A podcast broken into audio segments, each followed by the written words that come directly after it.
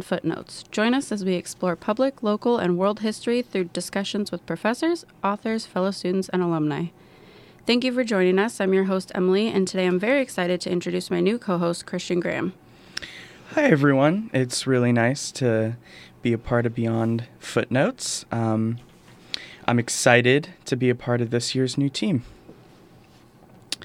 From the dawn of civilization to empires that ruled over the world, the ancient world is fil- filled with heroes and villains, tragedy and comedy, peace and violence, creation and destruction. This was a time of development and advancement of the human civilization, with inventions such as farming, irrigation, writing, religions, cities, armies, etc. Humanity advanced from a hunter gatherer lifestyle to a more sedentary and urban lifestyle with the invention of irrigation and the mass production of food, allowing people to stay in one place, leading to the building of cities, monuments, societies, and later empires. Much of the ancient world is still shrouded in mystery, making the task of piecing together the ancient story all the more important. Today, we are going to interview Professor George Armentrout, a professor of ancient history at Portland State University and the vice president of the Oregon Daffodil Society. He received his PhD in classical archaeology from the University of Michigan in 1990. He has traveled around the Mediterranean and has particip- participated in several archaeological digs from Tunisia to Corinth. While he teaches many different subjects in ancient history, he is a specialist in ancient Mediterranean history as well as ancient Greek and Roman art. Welcome, Professor Armentrout, and thank you for joining us. Well, thank you for inviting me. Let's start with your background. Where are you from? How did you get involved in ancient history, archaeology, and art? And what brought you to PSU?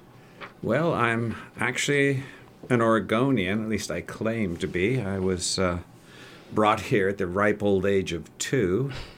I did my undergraduate work at Oregon State University uh, and just decided, I don't know why I decided, but something told me I wanted to study the ancient Greek and Roman world.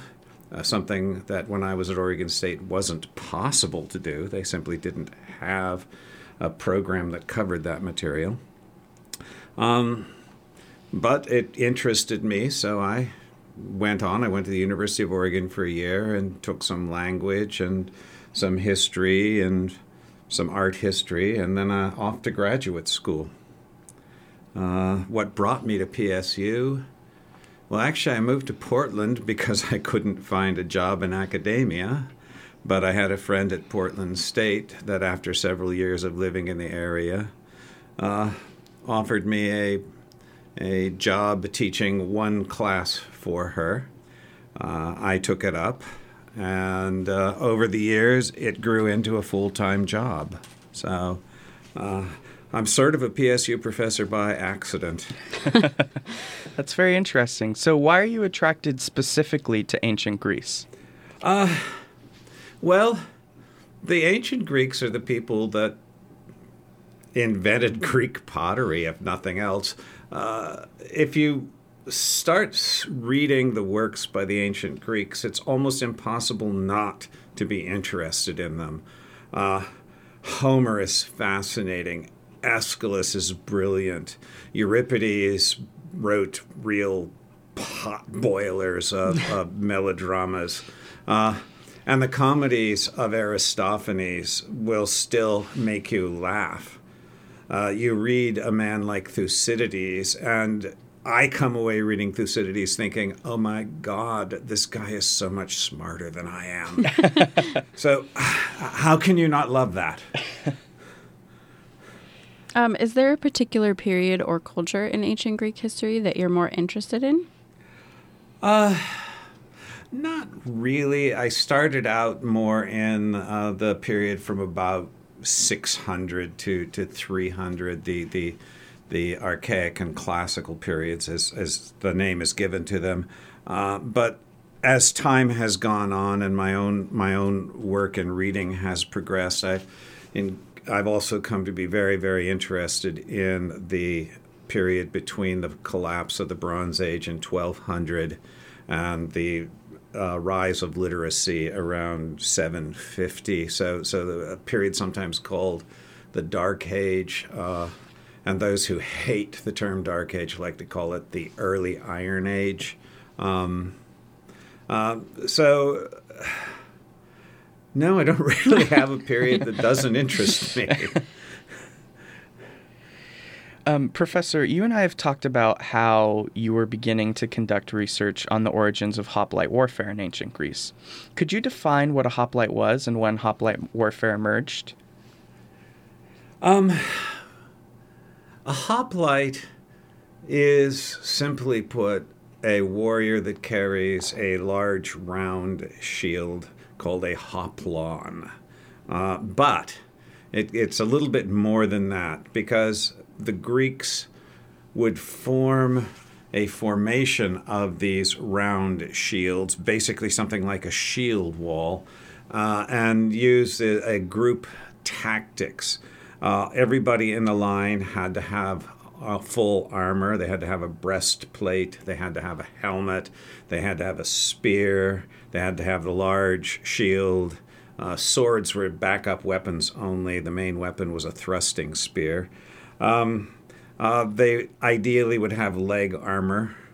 Uh, so, a hoplite is basically a way of arming a soldier, but it really relates to a formation called the hoplite phalanx. So, hoplites are popularly known for the military formation, the phalanx. Could you explain what the phalanx was and why this particularly particular military formation is so famous? Um, well, the phalanx is is, as I said before, the soldiers marching in line. In fact, we have at least one vase painting showing how they kept kept in line. They would they would have a musician giving the soldiers a beat to march to, uh, and in the term in the case of the ancient Greeks, this was a double flute. Uh, basically, it's a reed instrument. I don't know that it's really a flute, uh, but uh, so they would they would march in line. Uh, the the person would carry the shield on their left arm, the spear in their right hand, and because it was a large round shield, the left side of the round shield would actually partial the pers- partially cover the person on your left. Okay. Uh, so, as I said, that's a, that's something of a shield wall, but almost as important. Um, there was not just a single line of soldiers. The hoplite phalanx would have as many as six to twelve soldiers deep. So it'd be it would be a series of these lines marching across the field. Actually, uh, if they were going into battle, they they uh, they did it double time, and they would they would scream their war paean as they approached. Um, they were pretty frightening. uh, uh, at one point in time, one military uh, innovator thought, you know, if 12 is good, what about 50? Uh, which he used to good effect, by the way. He uh, managed to polish off the Spartan power in a single battle using this tactic.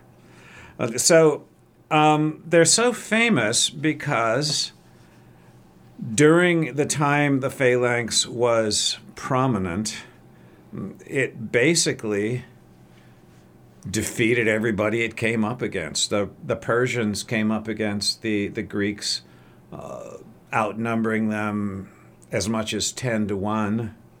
Uh, the phalanx, generally speaking, there are a couple of embarrassments for the Greeks, but generally speaking, the phalanx always came out on top. So um, it's famous because it worked uh, until they ran into the Romans. But let's let's let's save that embarrassment. Were there any requirements for being a hoplite? For example, wealth or property requirements? Uh, there were no actual wealth or property requirements we know of. Um, Basically, the requirement for being a hoplite was quite simple. You had to be able to afford the weapons. So you had to provide your own helmet, your own breastplate, your own leg armor, your own shield. Um, these weapons, particularly the helmet and the shield, often included at least some metal. Uh, by the way, the bron- uh, bronze was the metal of choice because it was so much easier to work than iron. Uh, and if all you're doing is turning a spear thrust, it works just as well as iron. Um, and so, if you have weapons made up largely of bronze, they're really quite expensive. So, certainly, well under half the population in Greece would have had enough wealth to afford the weapons that, that they used in this form of warfare. Were hoplites the main body in a Greek army, or was there another type of unit that made up most of the force? Uh, I can't really answer that. I can tell you that hoplites were the most important body. Uh, but there was another group called the peltasts.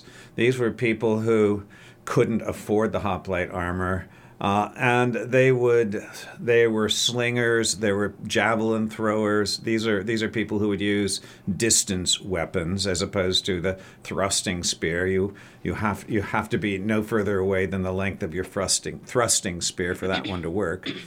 Um, so we do have the peltasts. They seem to have been quite important, although they become more important later on. Uh, we also know that the Greeks uh, had cavalry in their battles, and cavalry is probably the single best way to foil the hoplite phalanx because you can simply ride around to the back of it if you have horses. Uh, but fortunately for the Greeks, they live in rocky, mountainous country, and cavalry forces were always pretty minimal. So the hoplite phalanx was able to work without too much fear from cavalry. On the topic of war, the two most famous conflicts in ancient Greece were the Peloponnesian War and the Greco Persian Wars. The Peloponnesian War was an internal conflict between the city states of Athens and Sparta, and the Greco Persian Wars were a series of conflicts between the Greek city states of between the city states of Greece and Persia. How prevalent was war in ancient Greece? Um, Greece well, the culture we think of as classical Greece grew out of really a warrior society. So um, there was a great deal of of status associated with warfare and being successful in warfare. Um, so war was really endemic in ancient Greece. There were, uh, well, I had a professor once a long, long, long time ago who described Greece as any city state, any polis next to you is probably your enemy. And because the polis on the other side of them is their enemy, they're your friend. Um, the fifth century almost never stopped fighting in Greece. The fourth century got worse as far as we know, warfare was endemic in the seventh and the sixth centuries as well, though the records for those aren't so good. But yeah, the Greeks, when when the Persians left Greece, um, they seem to have taken the approach of, you know what, these Greeks like to kill each other. Let's just give them some money so they can do it. so when it comes to Greek warfare, many people instantly think of Sparta. I myself find the Lacedaemonians extremely fascinating. Do you think the legends and myths paint a false picture of their society, or are they an accurate depiction of Spartan life? Um, I think all legends present a somewhat false picture. People who study ancient Greece refer to the problem of dealing with Sparta as the Spartan mirage. Uh, we simply can't trust our sources. Um, Plutarch is one of our most important sources, and it's it's almost as though he is writing a book of hero worship of the ancient Spartans.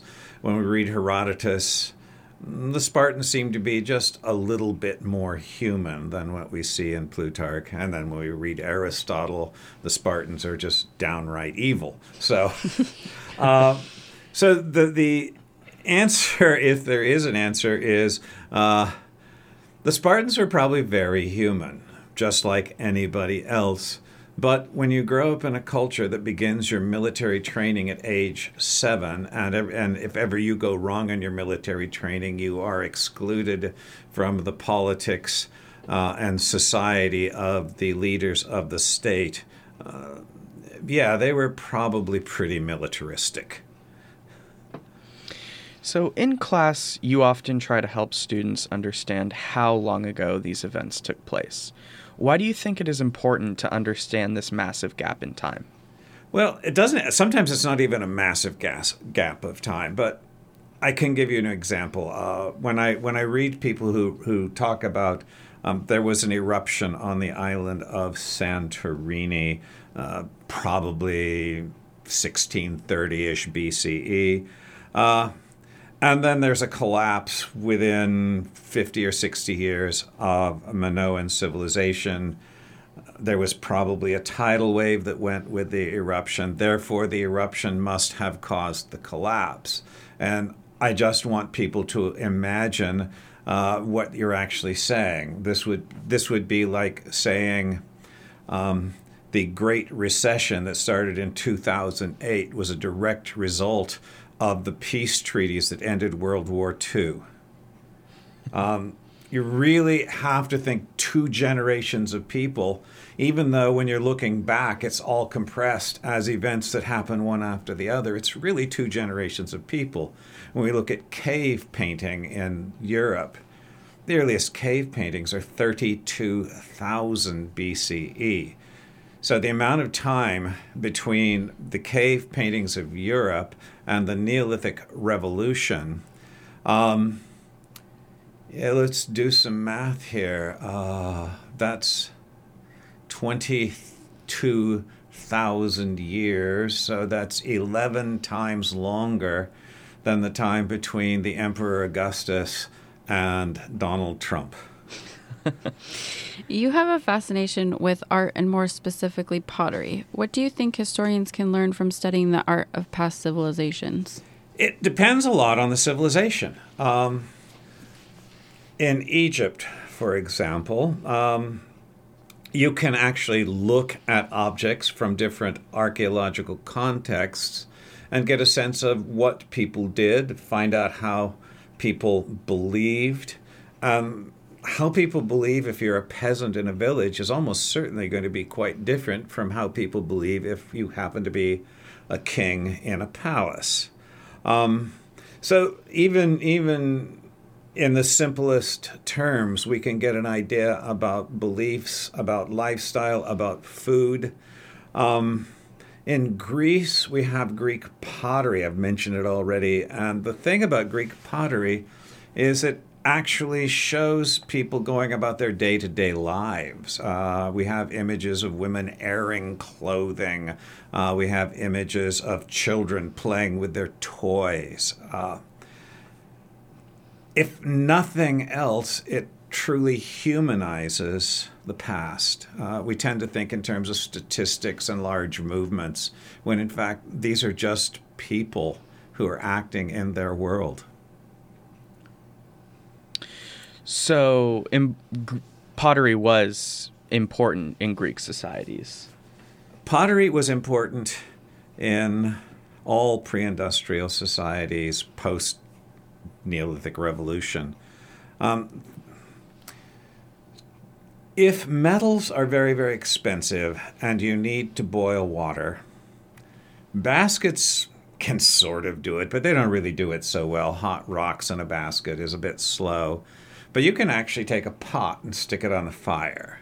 Um, pots are wonderful for carrying liquids, they're wonderful for transporting materials, they're much less expensive to make than textiles, so that a number of solids would actually probably have been transported in pottery, uh, like grain, rather than in, in, in bags, depending on whether you're loading it on a donkey or putting it in a boat. Um, so pottery is really, really important in of itself. Uh, the pottery I look at is mostly decorated pottery, and that's a fairly small group of material. Um, so, yeah, the pottery I look at. I by the way, I love the other pottery. Uh, I'll confess, I actually like to make pottery myself. I began making pottery when I was 20 years old, and I haven't managed to uh, get myself away from it yet. I even have a studio in my garage, so they're a terrible truth about a professor. he has a hobby. It's not daffodils. So, you and I have discussed our travels across the Mediterranean several times, but you've also gone on several archaeological digs in the area. You've been to Carthage in Tunisia, Corinth in Greece, Oppido Mamertina in Italy, and Tel Anafa in Israel. What kind of items did you find or were you looking for? Oh dear. Um, well, a word about archaeology that, that most people who don't study archaeology don't actually understand. So well, I'll, I'll, I'll put it out there. Archaeologists aren't really looking for stuff. Now, if I'm talking about an expedition sent out by the Metropolitan Museum of Art in the 1920s, yes, they were looking for stuff, uh, stuff they could put in their museum. But archaeologists today are looking for information. Um, so when I was working in Tunisia, uh, we were digging an early Christian cemetery and we were carefully examining the bones.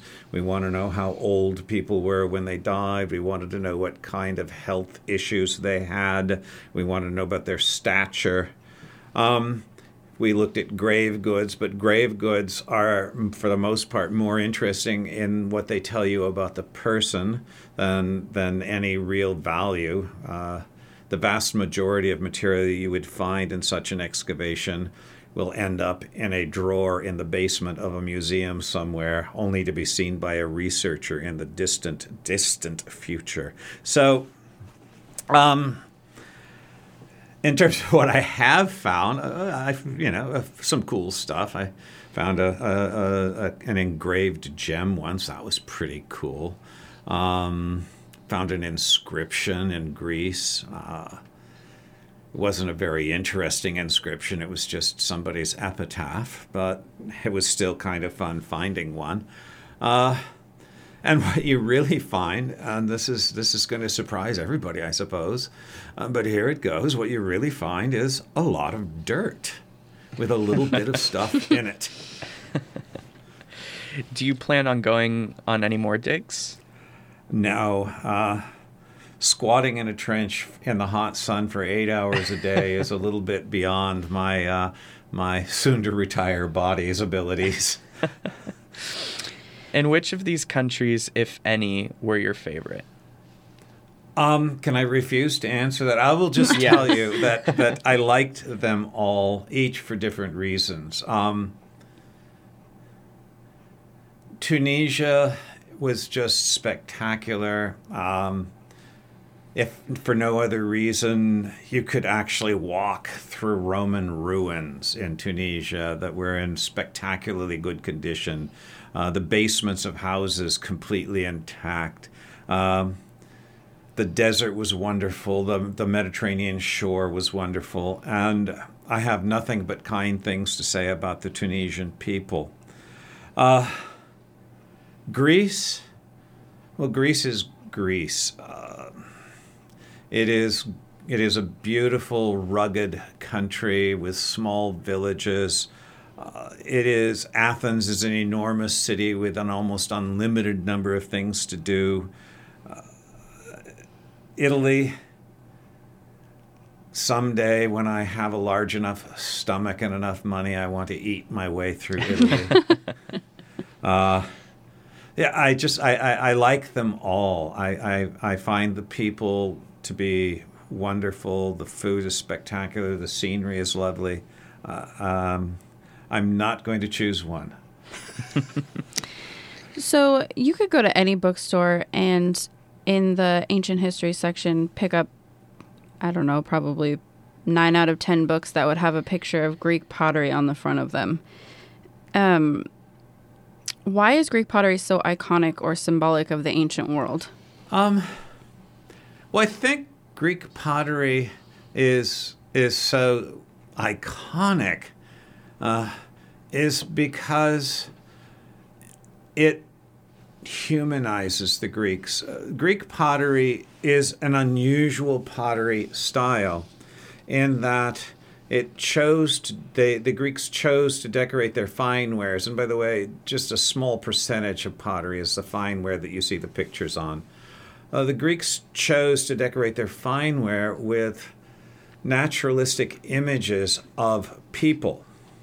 Uh, and so we can pick up a Greek pot and see what a Greek warrior looked like. We can pick up a Greek pot and see what a Greek drinking party looked like. We can pick up a Greek pot and, and see what children's toys looked like. Um, there's a marvelous pot where a, a, a, little boy is, is pulling his pull toy with little wheels on it that make it move, and he's just pulling it along. Of course, it's a sad pot because he is loading himself into Charon's ferry to go into the underworld as his mother waves goodbye.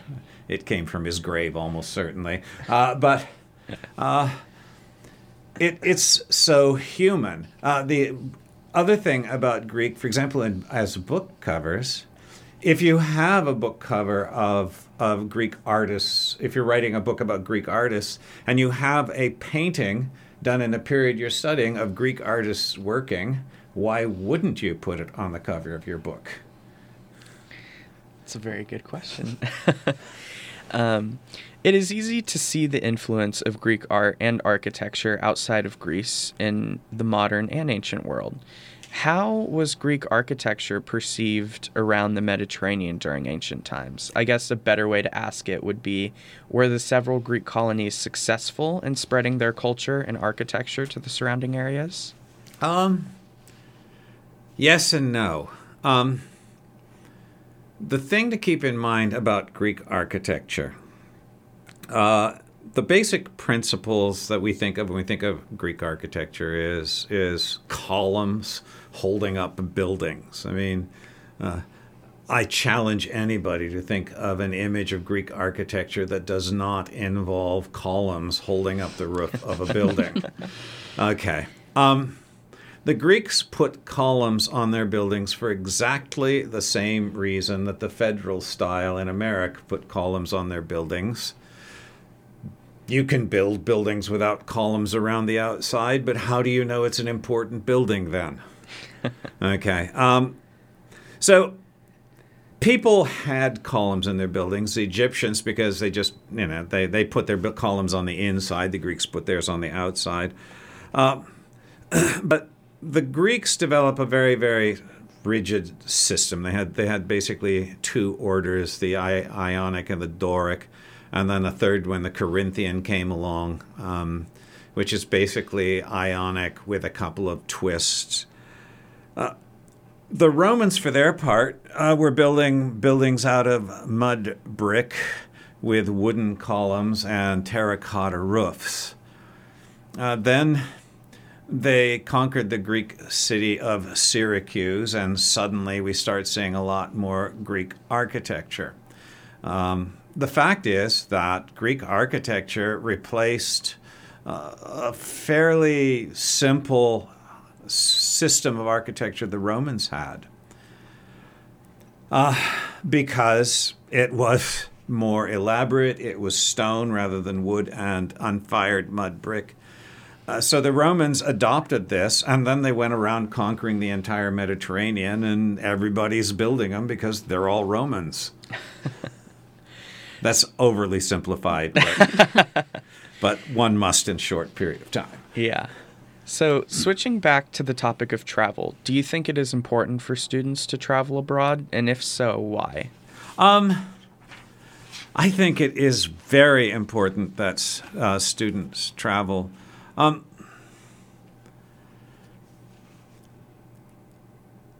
in the world of art history, I, I, was an art historian and English major as an undergraduate because I didn't have classical archaeology. And one of the things I learned was I can look at pictures of paintings, I can look at pictures of buildings, but until I see the building and walk through the building, I don't know what it's about. You can say the same thing about cultures that are not American cultures. I can read books about the culture. I can look at photographs of the people who live in the culture. But if I want to understand the culture, I have to go there and walk through the place and meet the people. Otherwise, I am just studying the shadow of the culture. If you want to be a fully rounded, well educated person, understanding the world is an essential part of that. And seeing the world is the only way you can truly come to understand it. If students are unable to travel outside of the United States, where could they go in the United States to see ancient artifacts in person? Are there specific museums you would recommend? There are spectacular museums. okay. Um, let me just start with Oregon. All right. Um, there is a tiny collection of Greek pots and some Roman artifacts. Uh, a couple of really, really nice Roman uh, statues, which are very, very odd regional style, um, but nevertheless very, very high quality at the Portland Art Museum. So, so you can actually get uh, a, a, a mini fix right here in town. In Salem, there's a little museum called um, the Hallie Ford Museum on the Willamette University campus. They have a few small Egyptian artifacts, but they also have uh, a little Roman mosaic. It's in a room not much larger than a than uh, well, probably smaller than Bill Gates' bathroom, but not much larger than than than a normal person's bathroom. Um, so it's not a huge collection, but at least you can see them. Uh, San Francisco, the Legion of Honor has a very good selection of vases. Uh, but if you can make it down to Los Angeles, the Getty Museum in Malibu is, is ground zero on the West Coast. Seattle has some good stuff too. Um, so, uh, but the biggest collections, uh, if you're interested in the Middle East, uh, the place to go is in the Midwest is the University of Chicago. Uh, they have the Oriental Institute. There's a museum there that has, uh, uh, well, they, they actually have one of the uh, uh, Akhenaten, uh, the heretic king of Egypt. They have one of his colossi in the museum. Um, they actually, I think they had to take the back wall out of the museum to move a lamasu, a, a big bull man creature from, from Assyria into. So so, University of Chicago has a really good museum there. Uh, uh, University of Pennsylvania in Philadelphia has one of the best archaeological museums for the Near East and Egypt. The Brooklyn Museum has an ama- amazing Egyptian collection. Uh, the Boston Museum of Fine Art has an amazing collection. Um, the Metropolitan has, without doubt, the best collection of Greek vase paintings in America. So there, there's plenty to do. Uh, I'm sorry to say the Smithsonian isn't very good at all for the ancient world. Uh, it, it does everything else so well. It, it's sort of a pity. Yeah. When studying the ancient world, it is impossible not to recognize how amazing the names are. What are your favorite names from ancient Greece, Rome, Egypt, Mesopotamia, and Persia? You have to name one from each. It can be a city, building, person. Oh, Lord. You're being unfair here. Okay. You come up with so many in class. Uh, well, that's because yeah. All right. Well, obviously the very very the very very most shocking name uh, in in Rome uh, it's not shocking in Latin at all, but it sounds funny in English, is, is the Emperor Pupienus. Um, uh, let's see, for Greece. Uh, Greece doesn't do really fun names very well at all, I must confess. Uh, uh I mean, places like Sphacteria. I suppose Sphacteria is nice enough because it you can't tell if it's a disease, an island, or a drug. um, so well, we'll just use Sphacteria. It's also a battle, by the way. Um, so I have to do Egypt and the Near East. Yep, Mesopotamia and Persia. Oh, oh well. Egypt. Uh, yeah, I I got to go with Pepi the Second. Yeah. Pepi the Second. Uh, it's cute, it's perky, and he lived to be hundred years old when he wasn't. So Pepi. All right. Um, Persia. Oh God, Darius, Xerxes, Artaxerxes, dull. uh, uh, let's see. Uh, Persia's got me stumped. I don't find I don't. They just don't do it for me. Um,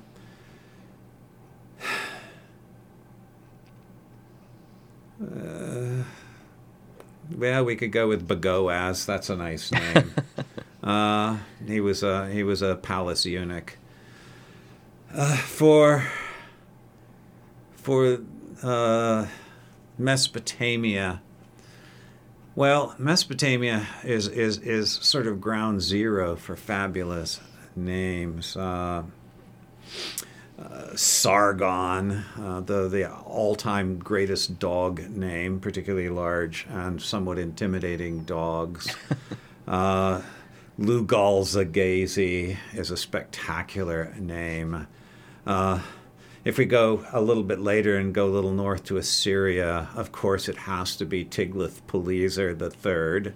Um, and when we go to Anatolia, without doubt, the best of them all, Suppiluliuma, which just rolls off the tongue. Do you have any advice for people who are majoring in history or want to major in history? Uh, yeah, uh, boy, I thought about. I actually, I was thinking about that, and and what I I guess the best advice I could give is broaden out. Don't decide I like medieval and just do medieval. You might actually discover that you also love. Uh, the French Revolution or the American Revolution or ancient Rome. Um, broaden out, and I would just say that of all of all students in all majors, do a broader range of things. Find out what you really like. Don't just come in with tunnel vision. Um, the other thing I would tell you is that history is one of the best majors for learning the basic skills that you need to survive in the real world where else do you get people who are mean to you about your writing so thoroughly as history professors? But in fact, what separates a university graduate from a high school graduate? I've worked in jobs where high school graduates have to write procedures. That's nothing, but can you write clear, clean prose? Can you reduce your prose to a simple argument that will fit into a memo? Um, these are things that I think you should be learning at university. And can you read a document, take the facts in the document, and try and reconstruct the other side of what the document is arguing? That is a that is a brilliant, brilliant thing that you can learn studying history it helps you understand the world around you in a way that some other approaches simply don't. Um, if I were somebody hiring and I had a choice between somebody with a bachelor's in business administration and a person with a history degree with uh, with really good grades in both instances, I would probably go with a history degree because I know I could train him in the basics of business administration, but I don't know I could train the business major in the basics of critical thinking. That made me feel a little bit better about my choice my choice yeah. in majors. So we have time for one last question before we go and as a historian personally it's one of my favorite questions to ask people. If you could travel back in time to any event or time period in history, when and where would you go? Uh, well, one of you has taken my classes and know I, I actually bring this up from time to time in class. Um, I'm sorry to say that, that the answer is whatever I'm thinking about at the moment. Yep. So, uh, what did the Hanging Gardens of Babylon look like? what did the Great Pyramid at Giza look like when it was all shiny, sparkly white and smooth on the sides? Uh, what did the Parthenon look like when it was brightly painted in blues, yellows, greens, and reds? Uh, yeah, those are all archaeologists' answers, but there you have it. Professor, I wanted to say thank you for com- coming on Beyond Footnotes and sharing this information with us. It's been a real pleasure interviewing you. Mm. Thank you. I would like to encourage our viewers to read more about the ancient world. It is a very interesting era in history, and it can sometimes be very shocking to some people that the ancient world and the modern era have many similarities. I would also like to encourage history majors to go to their professor's office hours. There's so much you can learn from your professors outside of the class environment, and they are an amazing source of information if you are more curious about the information not touched on in class. Even to those of you who are not history majors, try and take a history class if you have the time. There's so much we can learn from studying our past. Beyond Footnotes is produced by students of the PSU Department of History and is recorded in the studio of KPSU. You can find information about this episode on our show page at